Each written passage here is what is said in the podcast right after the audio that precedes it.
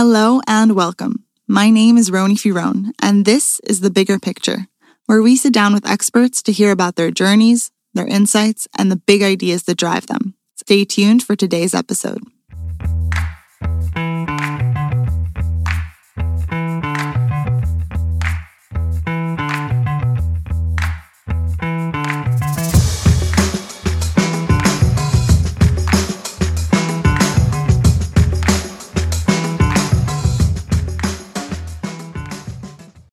Simon, it's a pleasure to have you on the podcast. Thank you for joining me today. Let me start off by saying that I've very much been looking forward to speaking with you about your new book, Pattern Seekers How Autism Drives Human Invention. But w- before we dive into your new book, for anyone who's listening who might not be familiar, what exactly is autism? I would love to know how you define it. What does it look like? And what are the criteria for a diagnosis? Hmm. So, first of all, thank you for inviting me to join you on your podcast. I'm looking forward to our conversation. So, in terms of how we define autism, um, it's recognized as a neurodevelopmental disability. So that's to say, it's you know it, it starts early in development. It affects the way the, the brain is wired, um, and in terms of behavior, these are individuals um, who have trouble with social relationships and with communication. That's one side. They also develop these very narrow interests. So they have they have a preference to go deeply into topics, not superficially like the rest of us. Uh, they struggle with unexpected change, and they often have sensory issues. So they're kind of hypersensitive to touch, to taste, to sounds, to light. Um, you know, and we recognize it as a disability because it, it really can lead to individuals struggling in the social world. But, you know, in the right environment, maybe we'll come on to this, you also see their strengths, their cognitive strengths, that they think differently. And some of those strengths are, are talents. Absolutely. Absolutely. And the topic of your new book is really showing that these talents have been driving human invention throughout history. Yeah. So I mean, it might it may be worth mentioning just because there will be families out there mm-hmm. um, who have a, a, relative who's autistic. That uh, sometimes it's hard to see the talents because the autistic person not only has autism, the way we've just described it, but also has additional disabilities like learning difficulties, um, language delay, sometimes medical issues like epilepsy. Um, but if you just kind of focus on the autism itself, separate to learning difficulties or to language delay, you can see these talents and, and they exist across individuals right across that spectrum. Right. And this is exactly that overlap of autism with hyper systemizing, where you really took you know, everything that you've described about autism and you've created this framework of yeah. how to think about how how these individuals are wired through the systemizing mechanism yeah. Yeah. and the empathy circuit and the mm. differences between these and how they operate. So, can you give us a little bit of context on those? Yeah, sure. So, in my new book, The Pattern Seekers, I kind of uh, I, I propose a theory which is that the brain, the human brain, evolved two new mechanisms or circuits.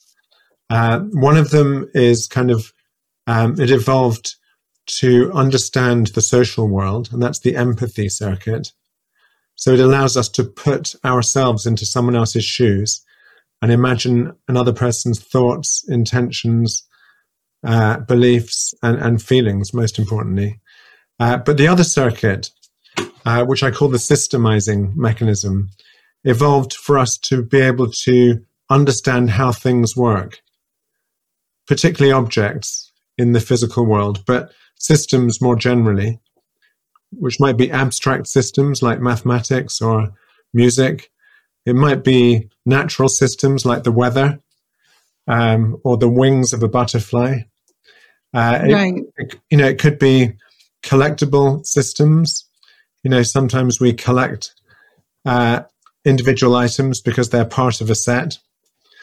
Right. Um, so systems come in all kinds of varieties. Might be mechanical systems like a computer or a car engine, um, or before the industrial age, it might have been a mechanism uh, like a, a, bow and arrow or a tool. Uh, but the systemizing mechanism, uh, it allows us to analyze how things work in terms of lawful regularities. I call them if and then patterns. Right. That if I take something and I do something to it, then I get a particular outcome. So it's if and then. And uh, in, in the book, I, I argue that both of these circuits, the empathy circuit and the systemizing mechanism, are unique to humans. You can see some kind of maybe simple precursors to them in other species, but Homo sapiens, modern humans, uh, evolved these circuits at least 100,000 years ago. Right. And I, would like to get into that at some point as well of where, what you think sparked the cognitive revolution. But before, before we get into it, you know, I think there's something in systems where you have these um, set of objects, right? And they all operate together. And the question is, how do they operate together and defining the boundaries of the system. And it takes such cognitive power to make sense of it and to also ignore the other variables yeah. because nothing is really, um, I don't know, a perfect or completely orderly in our world, but to be able to zoom in and to really make sense of that and to use that if and then pattern yeah. to really get into the details and see how if I move one factor over yeah. one variable yeah. that the system changes. Yeah. There's incredible power in that. Yeah. So the way you've just been describing it, it sounds incredibly complicated. But I, actually, we see young kids doing this all the time.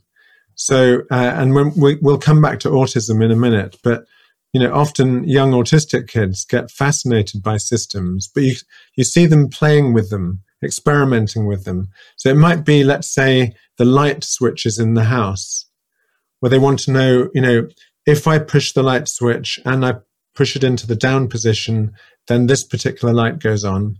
And they start becoming fascinated by what's controlling the hallway light, the bedroom light, the living room light, and all the different switches in the house. So they're playing with kind of an electrical system in the house, but they're doing hmm. it, you know, and, and you're right. They are trying, they're just, they're taking one variable at a time. And, you know, often they don't want somebody else to come along and push a light switch into a different position because then they can't keep track of what's controlling what, what's causing what. So this is causal thinking. You know, but right. and another very simple example would be with music. You know, the first musical instrument or the earliest one that's been found is about 40,000 years ago. And it was a, a flute made from a hollow bone of a bird where there are holes in, drilled into the bone. And if we can see the if and then, you know, pattern recognition. If I blow down the hollow bone and I cover one hole, then I get this note. But if I blow down the hollow bone and cover two holes, then I get a different note. So you can see that, you know, music is a system. The instrument itself is a, a, a complex tool, a system, but kids, kids know how to experiment. You know, they'll play with the patterns, but you don't, right. you don't see that in other species. Right. This is something that's uniquely human. And you spoke in your book about how um, other animals are able to, you know, they do associative learning. Yeah. They can pick on all, up on all sorts of things. Um, if you know reward is related but yeah. that they don't do this experimenting that exactly. we do yeah exactly so associative learning is widespread in the animal kingdom you know from rats to pigeons to bears you know lots of animals right. do it uh, partic- you know and that's really just associating a with b um, you know that um, uh, if i if i push the lever i get food but it's just pushing the lever, getting a reward. Um, and it's often kind of motivated by some external reward. You know, what's interesting about human kids and adults, is that often the reward is intrinsic. There's no, you, you don't get a chocolate at the end of it. Right. You're just experimenting because you're, you're curious to know how the system works, maybe to get control over the system. Maybe there's some pleasure about, you know, producing that riff in music or, or getting the same number, you know, when you try to solve an equation. Uh, you know, seeing the pattern over and over again, that you realize you've found a pattern, you've understood the system. That becomes like an intrinsic reward. Absolutely. Having, making sense of the world around us or being able to control and manipulate, like with music, it, it's itself uh, rewarding. And I think very much kind of describes the difference between humans and animals where yeah. we, we can get into these very cognitive spaces or, you know. And the, and the idea very simply is that when we experiment with these if and then patterns, if we come up with a new pattern, that, that is an invention. So, you know, part of the question I addressed in my book is, you know, how do we explain the very human capacity for unlimited invention? You know, I call it generative invention. We don't just like invent once, but we seem to be inventing all the time. And, right. uh, you know, we've just invented a vaccine, you know, but, you know, there's kind of new technology coming out all the time. I know that um, you're Israeli. Yes. And, you know, Israel is known as like, sometimes known as like the startup nation. Exactly. Lots of people just kind of inventing and experimenting all the time with what can we do with tools. But this goes right back at least 100,000 years.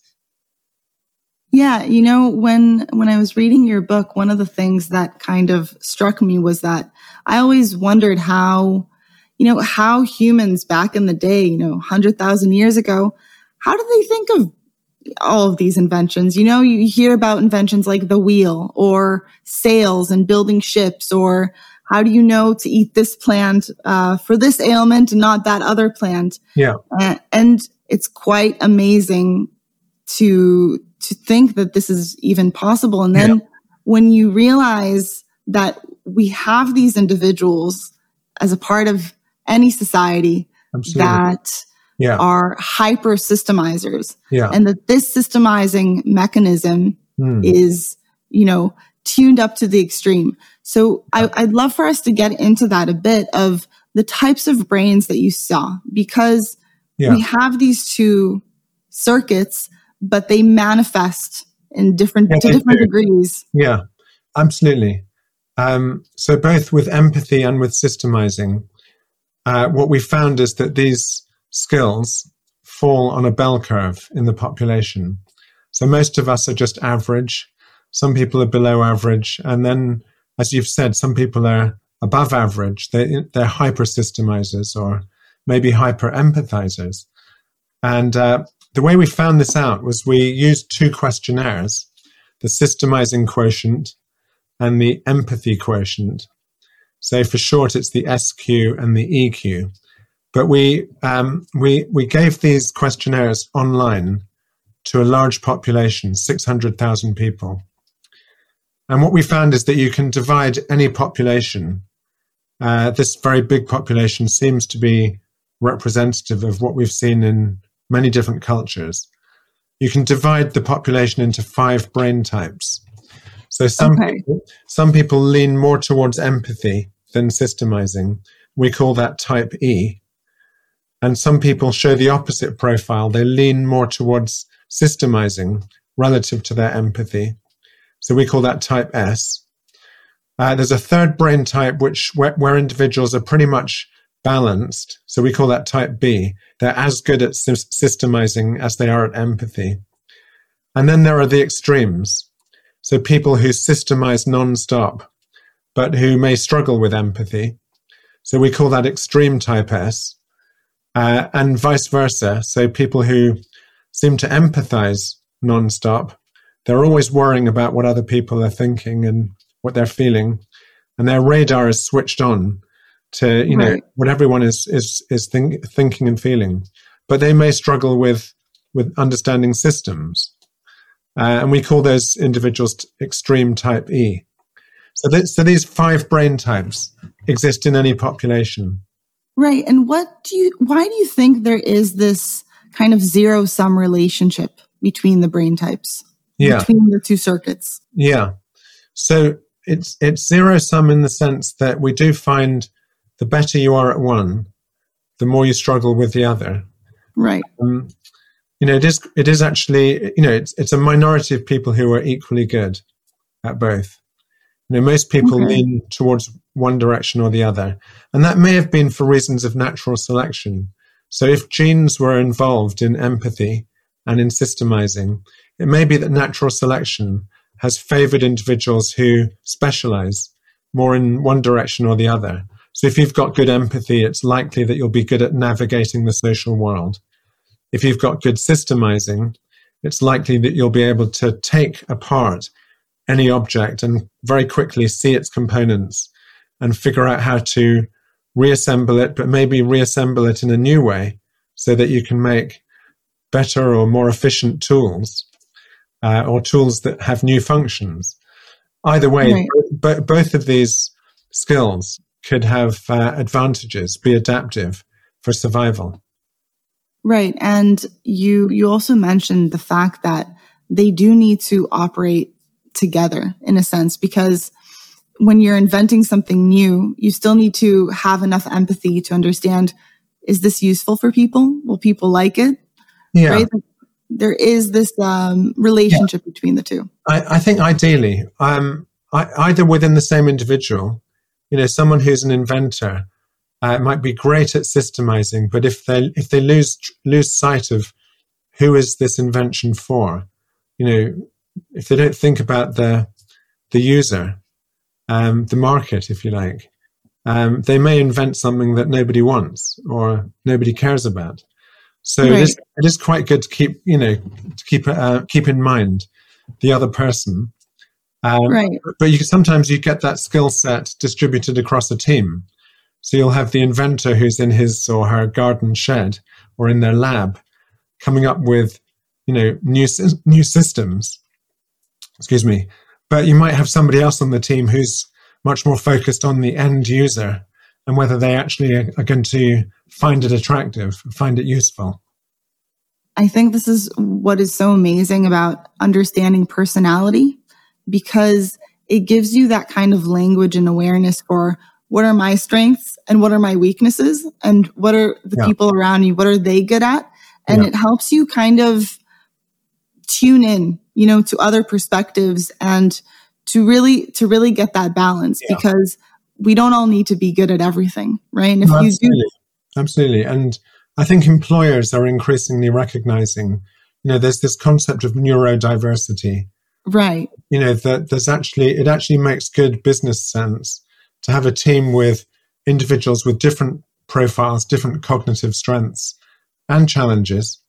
But, you know, that if you include that whole spectrum, the different brain types I just described, you know, that's that's likely to increase the chances of of uh, different ways of thinking, thinking out of the box, but making sure it's relevant to the customer. Um, so you know, leading to innovation that's actually you know what what what people want. Right, right. And I wanted to get into as well the fact that we see these um, these different distributions also within the sexes, right? There yep. is this sex difference element. And yep. in um, one of your earlier books, The Essential Difference, you very plainly lay out that men are predominantly hardwired for understanding and building systems, mm-hmm. while women are predominantly hardwired for empathy. And I, would love, first yeah. of all, to hear how how you found this. Sure. So um, I would slightly rephrase it compared to how you said it because I would. Okay. Well, well, so I would just add two little words, which is on average. Okay. But when you compare groups of males and groups of females, on average, you find these differences. Yes. You know, and the, although it's just two little words, uh, they turn out but to they're be very important in this context. Yeah, because it's very easy for people, readers or listeners, to um, to kind of misinterpret some of these claims as if it's a bit like, you know, men are from Mars and women yeah. are. It's not like all men do one thing and all women do another. It's just that on average, you find that there, you know, there are more people of type E, that's empathizers, among females, and uh, there are more individuals of type S, systemizers, amongst males. But this is just kind of on average. When we did that big study of 600,000 people, we did find these differences. Um, I, I, should also have mentioned that as well as the 600,000 individuals who did, didn't have a, an autism diagnosis, we were also able to include 36,000 autistic people. So it was kind of big data. Okay. Um, you know, it's, I think one of the largest studies of autism that's taken place. Um, and what we found with them is that they were more likely to have a, a brain of type S or even extreme type S. And again, it's just kind of likelihood. It doesn't apply to every individual, but they, as a group, they seem to be shifted along that um, that bell curve. Right. We're seeing some sort of correlation with, yeah. uh, you know, hypersystemizers and, and, exactly. and autism. And, the, and, the, other, the, other, clue we got was that um, if you took the 600,000 people and divided them into those who work in STEM okay. versus those who don't work in STEM, those who work in STEM, interestingly, had uh, a higher score on the autism spectrum quotient, the AQ, which measures how many autistic traits we each have. What, what kind of questions show up in that kind of questionnaire? Um, so some of the questions are social questions, like whether you'd prefer to spend your time in a library or in a party. Some of them okay. are some of them are questions about attention to detail, like whether you would um, uh, notice if one digit changed in somebody's phone number. Okay, you know, interesting. Uh, some of them are questions to do with how easily you can switch from one topic to another. So if you're concentrating and suddenly there's a phone call, can you make can you make the switch to doing a different activity, or does that cause stress? That that would be harder for autistic individuals. Certainly, yes. Certainly. Okay. So so they have they have excellent attention to detail. They would notice if a little digit changed, but they would also be more likely to say yes. I would struggle if I had to switch unexpectedly to a new activity. Uh, so there's just, and you know, some of the items are to do with communication.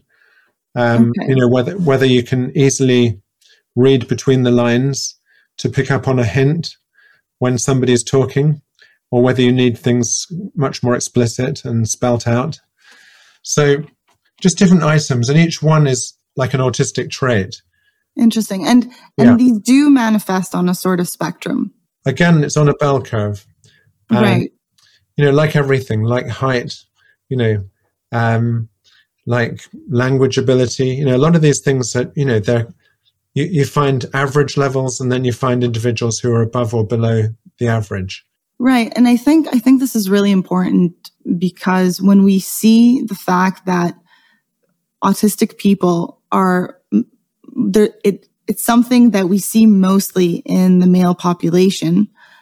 I think this is really important to understand this idea of averages and normal mm. distributions because when we see, for instance, the systemizing mechanism, yeah. right, and the systemizing brain type, and yeah. we see the distribution of that in the male population and the female population, yeah.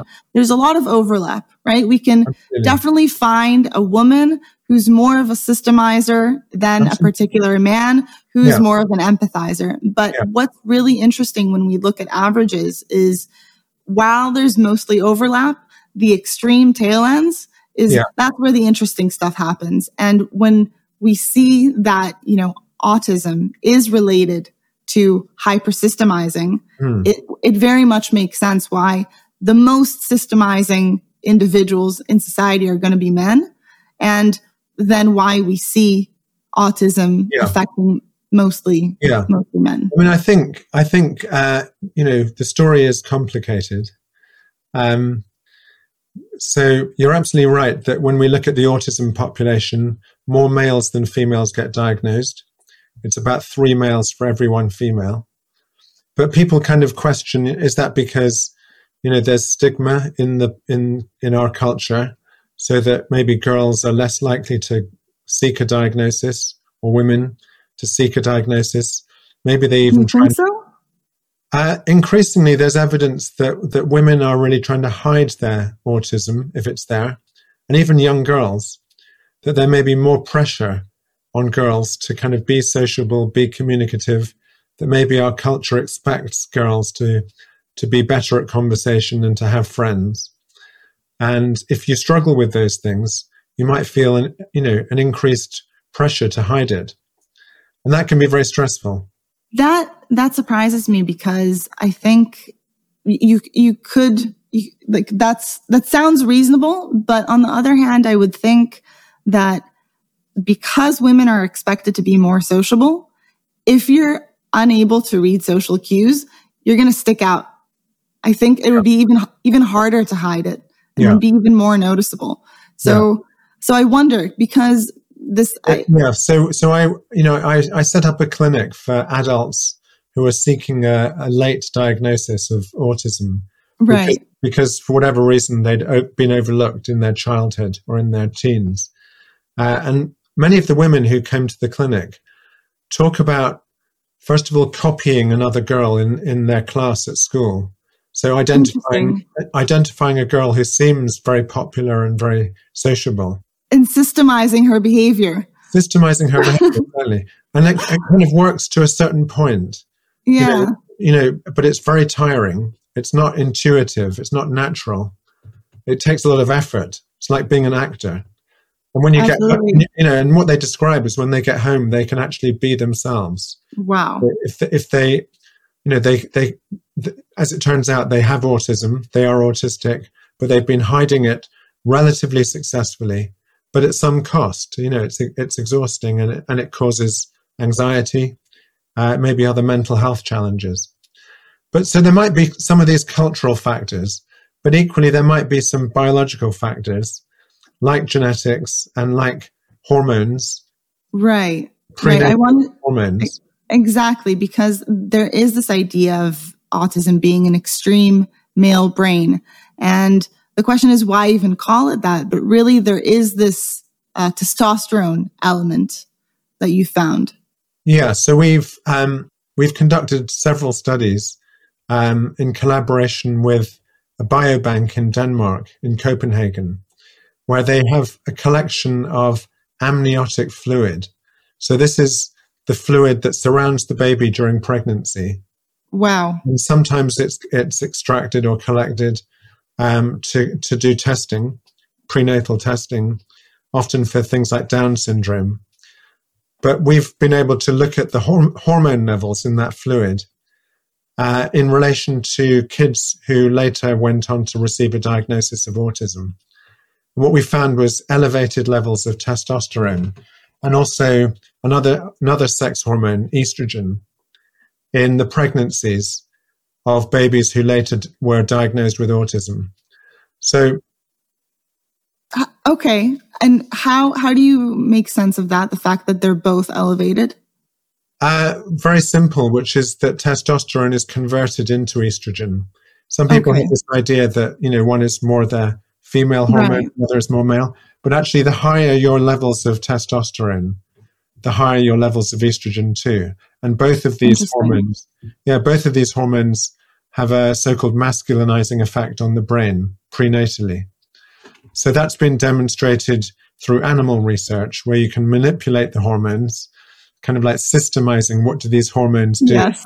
and then, you know, you can take a female rat or a mouse and give her extra testosterone, and it will masculinize her brain and her postnatal behavior. So these hormones are very, um, they're having uh, masculinizing effects. Obviously, that would be unethical to do these experiments in humans. But what we could do in the human case was simply observe these associations that autistic people as a group um, have a higher, they're associated with having higher levels of prenatal sex steroid hormones. But we also know that autism runs in families, so there's a strong genetic element too. Um, and in all likelihood, the genes and the hormones prenatally are interacting because that another function of these hormones is that they can change gene expression. So they are epigenetic, as it's called. Right.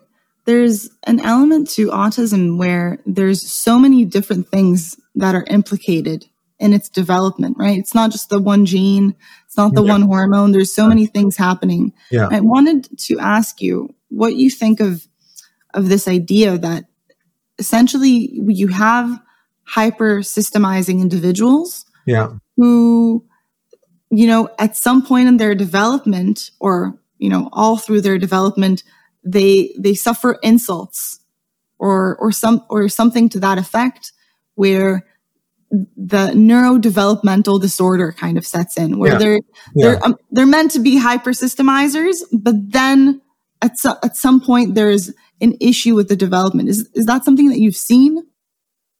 Um, so this notion of insults um, kind of comes from the medical field of, of acquired brain damage. You know, okay. where, you, where you might have some external factor that's an insult or a, you know, like um, it, it kind of disturbs development. You know, a bump on the head or a viral infection or some, something that changes brain development. Right. Uh, it's it's not clear that um, that that's what's happening in autism. No. You know, what, what we do know is there's a strong genetic element. You're right that it's not just a single gene, you know, so it's complex in terms of genetics. There's at least 100 different genes that have been in, found in association with autism, but we think there are many, many more to, yet to be discovered. And some of them are like mutations that have quite a you know significant impact. So in that sense, you might call it an insult. You know, it has a kind yeah. of it kind of changes the direction of development. But some of these genes are they're they're genes that we all carry. They're called common genetic variants, but they come in different um, different varieties. Um, and it may just be the combination of those common genetic variants that an individual carries or inherits that kind of tips them more towards autism. And again, in in in um, interaction with some non-genetic factors like hormones, but other pregnancy factors. Um, an example is uh, that's been found repeatedly is gestational diabetes. So this okay. is this is where the woman during pe- pregnancy is gaining weight too quickly, and it changes her hormonal environment in the womb, her insulin levels, which in turn affect her testosterone levels. So there could be these kind of environmental factors or non genetic factors interacting with the genetic predisposition.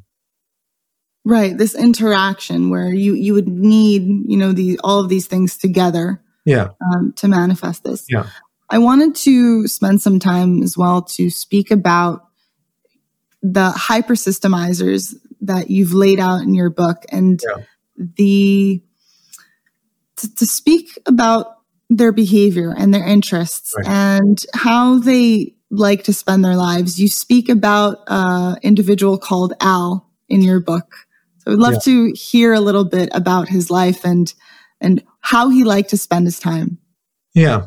So, you know, chapter one of my book opens with uh, actually describing two individuals. One's called Al, who kind of experimented nonstop with things as a child, uh, particularly a chemistry set that his parents bought him, but just just picking up anything and experimenting with it.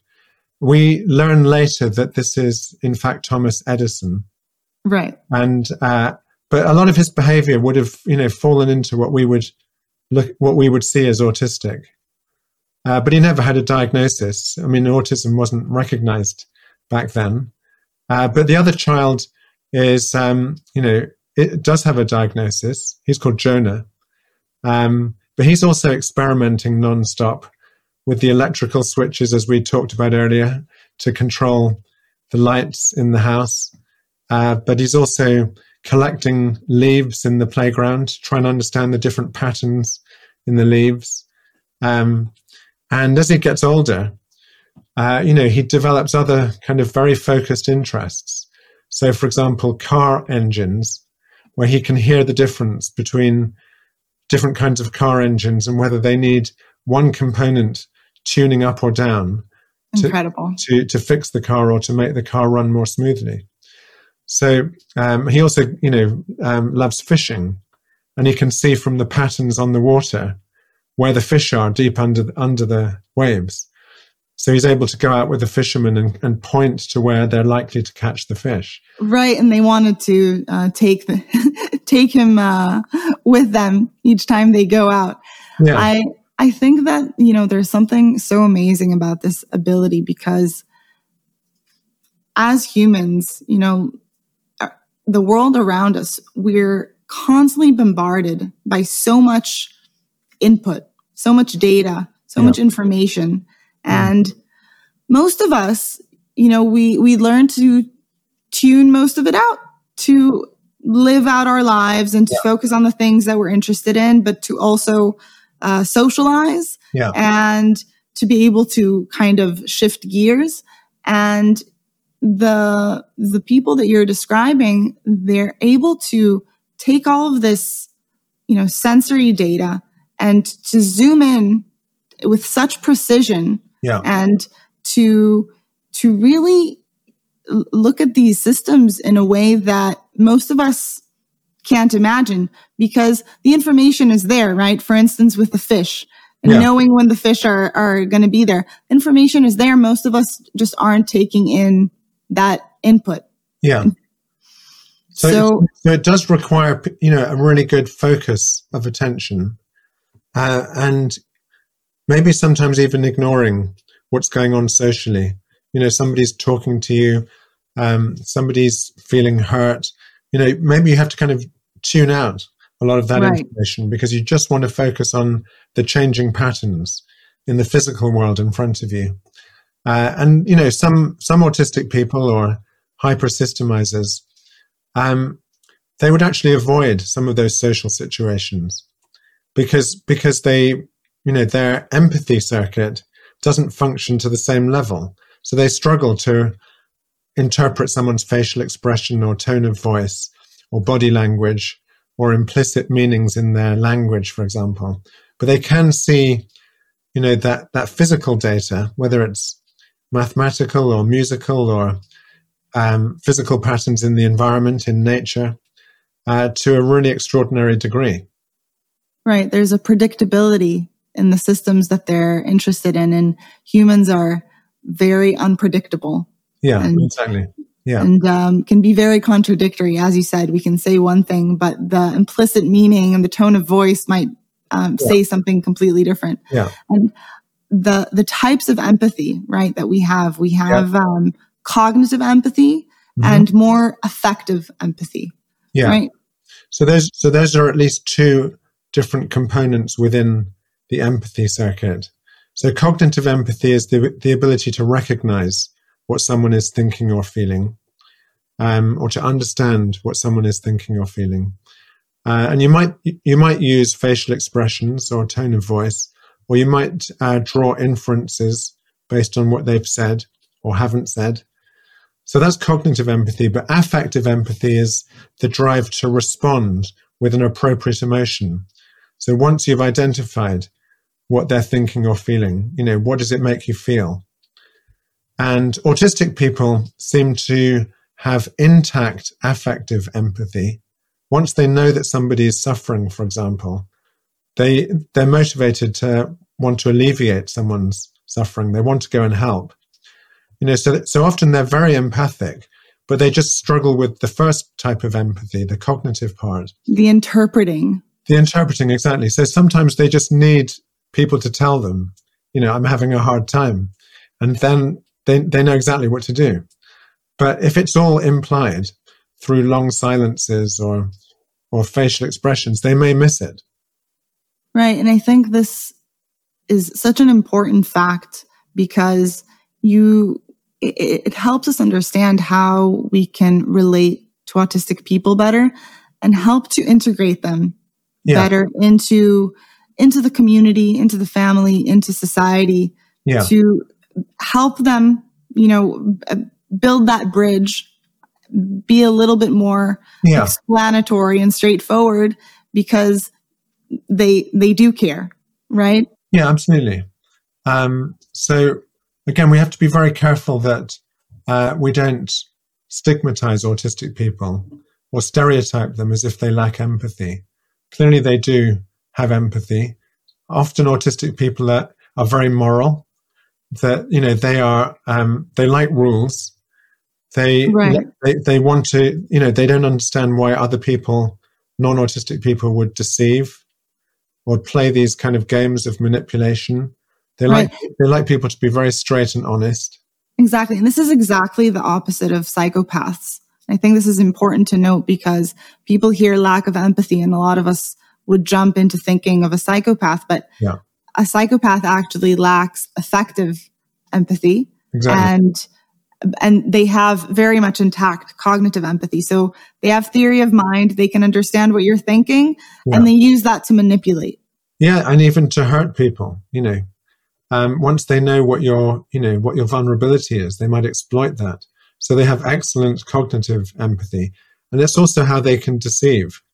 You know, because they can make you believe that something's true when it's not. They're really playing mind games, but you know, but they don't seem to have the the affective empathy. They don't they don't seem to care about their victims.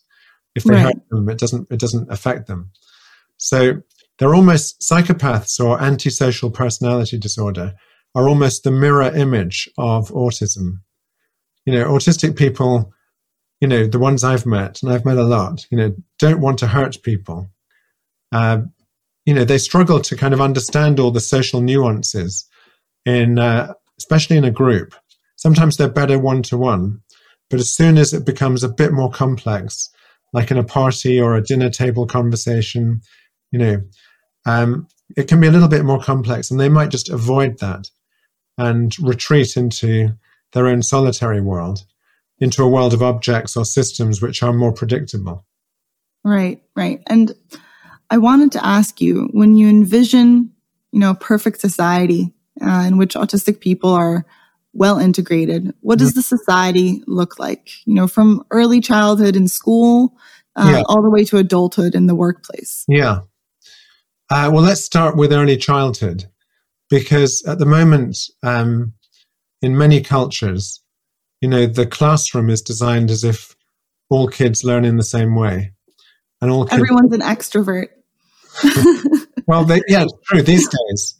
Like if you went back to the Victorian times, you know, kids sat in rows of desks and they were expected to kind of work in silence and just look at the blackboard, you know, the chalk and the blackboard. Right. Um, you know but but these days schools are designed to be very sociable environments you know to to to learn in groups yeah. um, be very interactive with the teacher a lot of communication and for some kids but particularly autistic kids this might not be their optimal learning environment you know this might be their idea of hell and, you know. I personally found it exhausting to constantly be ha- like having to engage socially while trying to learn. It's yeah. two contradictory things. Yeah.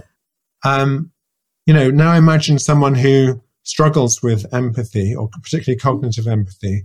So keep keeping up with conversations which are very fast moving and the social dynamics which are just changing all the time. And they're just trying to understand that mathematical equation. They might just want to, you know, go and sit in the corner or under the table or even just you know in a in a quiet room somewhere so i think that we could do a lot as you know as yeah. educationalists we could encourage schools to identify very early which kids like to learn in groups and which kids like to learn in more individual ways you know that description of of thomas edison you know his mother took him out of school because he was really hating it he was being teased he was being bullied uh, he, he, he wasn't allowed to follow his own interests. He always had to just follow the lesson according to the teacher. Whereas a lot of these kids, autistic or hyper systemizers, you know, they want to choose their own topic. They want to go, they want to go as deeply as they can. They don't want to just suddenly switch topics just because it's the end of the lesson. You know, once they're learning history, they want to just stay going deeper and deeper, you know. So right, that shifting gears is difficult. And also yeah. they can reach depths in a topic that other kids might not be able to, right? Yeah, absolutely. Um, so I think, you know, the people who design schools need to think about it's not like one size fits all in terms of all kids need to learn in the same way. We have to be imaginative and think maybe we need to take some of these kids into a different environment just to give them a quieter setting. Um, it's not that you know we want to kind of create segregation, uh, but we just have to be sensitive to those five different brain types we talked about, right? And, and to offer those opportunities, you know, that fit each one. Yeah. Do do schools like this exist today? I think um, there's there's more discussion. Certainly in my country, in in the UK, we have something called the national curriculum, where all the state schools are expected to teach all of the subjects. So it's a very broad curriculum. So it doesn't. Right. It kind of works against autistic people who want to specialize very early. You know, I've met autistic people who who love music or who love math or who love drawing or you know or science. You know, but they, they just want to do that the whole time. And what would be so bad about letting a child do that? Because who knows where it's going to lead, you know? I think I think that's also important in terms of shifting the perspective because a lot of times we can look at these narrow interests and call them obsessions. Yeah. But really they're they're passions and they yeah. you can only reach you know that kind of yeah. precision and mastery over something when you're narrowly interested in, in sure. it and invested in it. Yeah. And actually, you know, uh, universities encourage this. You know, you know, especially in some countries where you have to specialize even at undergraduate level. I know, right. in, I know in the US sometimes the degrees are kind of broader, right? But you know, in many countries, you're, you're by the age of eighteen, you're expected to just pick one subject, and if you stay on to be a grad, you know, into graduate studies, you're going ever more deeper. Uh, but I've met autistic kids who just say, "Why can't I skip high school and go straight to university? yeah, I, I, just want to do one subject all day long." You know. Right, and uh, is this in any way, you know, an option today? Not yet, but I mean, Not I yet. think, but I think if we if we look at the kind of um, some of the tra- the tragic stories of kids feeling quite depressed because they, they feel they don't fit into to regular school, uh, getting bullied, um, not you know not being allowed to kind of learn in their own way, so that they leave school with no qualifications, and and if you ask them about it, they give you an, give you a, an account of how they hated school. You know, we want to kind of avoid that because that leads to right. poor mental health. Um, you know, it may be no surprise that the majority of autistic adults are unemployed, that they, you know, they may have underachieved at school because the school environment wasn't tailored to their way of learning. Plus, you know, maybe we should talk about the world of employment, that there are lots of barriers there for hypersystemizers or for autistic people.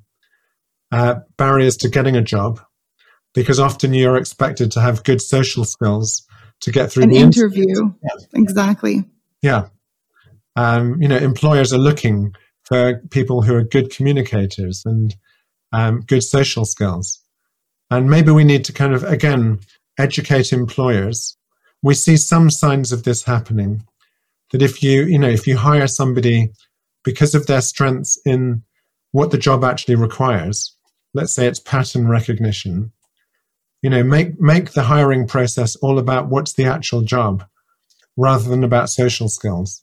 That would give an opportunity to autistic people. Right because i think today the interview process is a little bit of a popularity context where we're really not measuring the things we should be measuring. It's Absolutely. really about the rapport that you're building with the interviewer and some people are just naturally gifted at creating that dynamic yeah. But they're not necessarily going to be the best fit for the job. No, exactly. So there's an example from your country in Israel. Yes, uh, yes. Because uh, you know, as as you know, most of your listeners will know, every citizen also goes through military service. But the Israeli army have created a unit where they're mostly bringing autistic people in because of their good pattern recognition skills. So they show them aerial photographs, you know, hundreds or thousands of aerial photographs, which autistic people might be very quick to be able to identify if there's something suspicious in the photo, something that shouldn't be there, that seems out of place, which could be like an early warning system uh, for terrorist activity, for example. So that's, right. um, I mean, it's it's in a military context, but it's an example where that's a, an institution, an employer, if you like, that is uh, enabling autistic people to be included, and actually kind of turning, well, kind of ignoring the disability, the social disability, but focusing on the strengths or talents to actually improve their efficiency. Know. Absolutely. And these, you know, these people with this amazing ability to, to pick up on the details, they have such value. And as a society, you know, to look at the population as a whole and to yeah. see, you know, what is everyone good at and how, how can we let them manifest their potential in the best way? And obviously maybe, this isn't done perfectly, but no, to, no. But, uh, but, uh, you know, I, just to give you another example, since that one was a military one. I'll, right. give, I'll give you a different example, which is near near to me here in Cambridge, in the UK. There's a a, a, um, a, a business that makes the best chocolates, and they hire autistic people because autistic people are really good at precision. It's a bit like the recipe for you know yeah. cooking. They follow the recipe to the nth degree, and the chocolates wow. are really outstanding. So the and, the company is called Harry Specter's. But okay. they, but I just like the fact that you know they're they're producing chocolates which actually market at the high end of the the chocolate industry.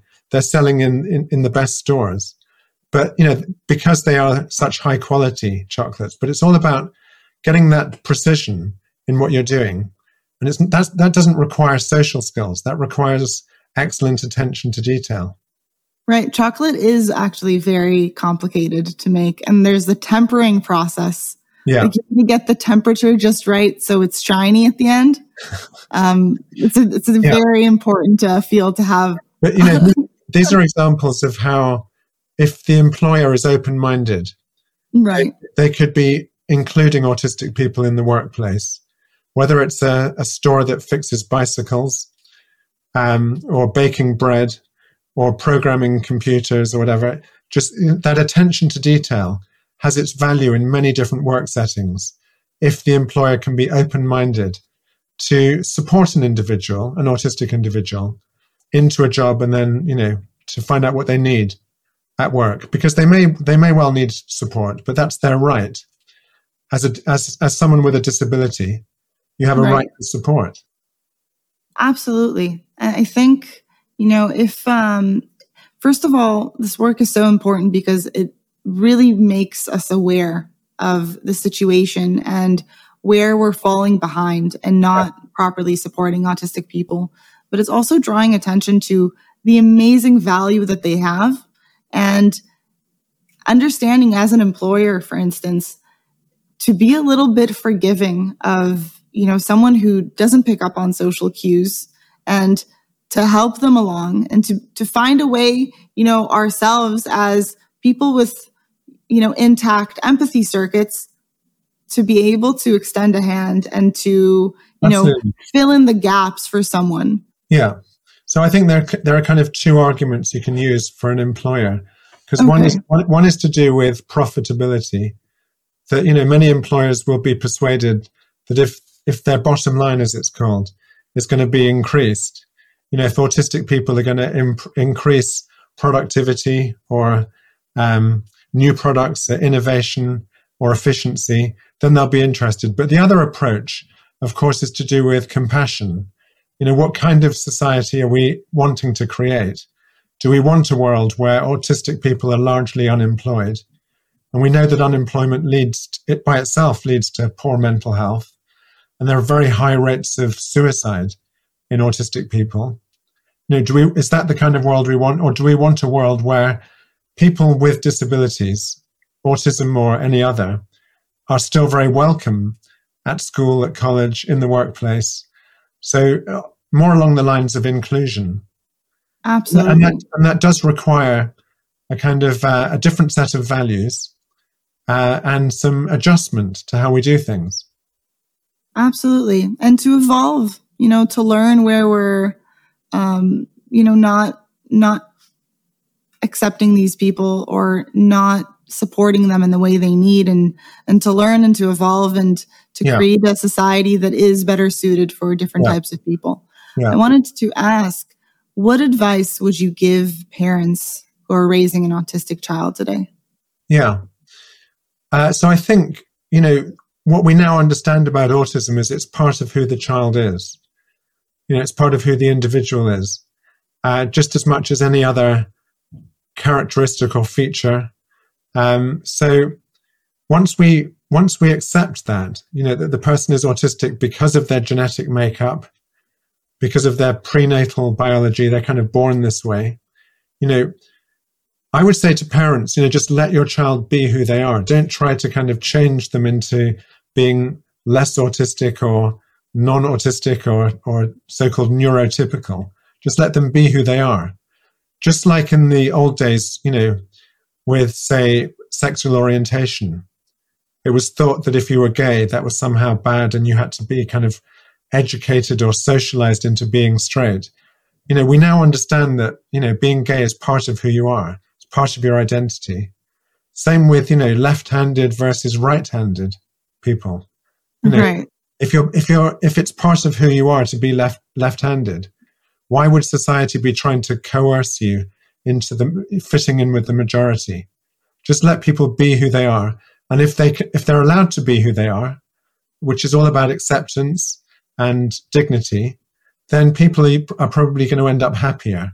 And ultimately, that's what we want. We want individuals who are happy being who they are, not having to hide their autism, you know, celebrate it.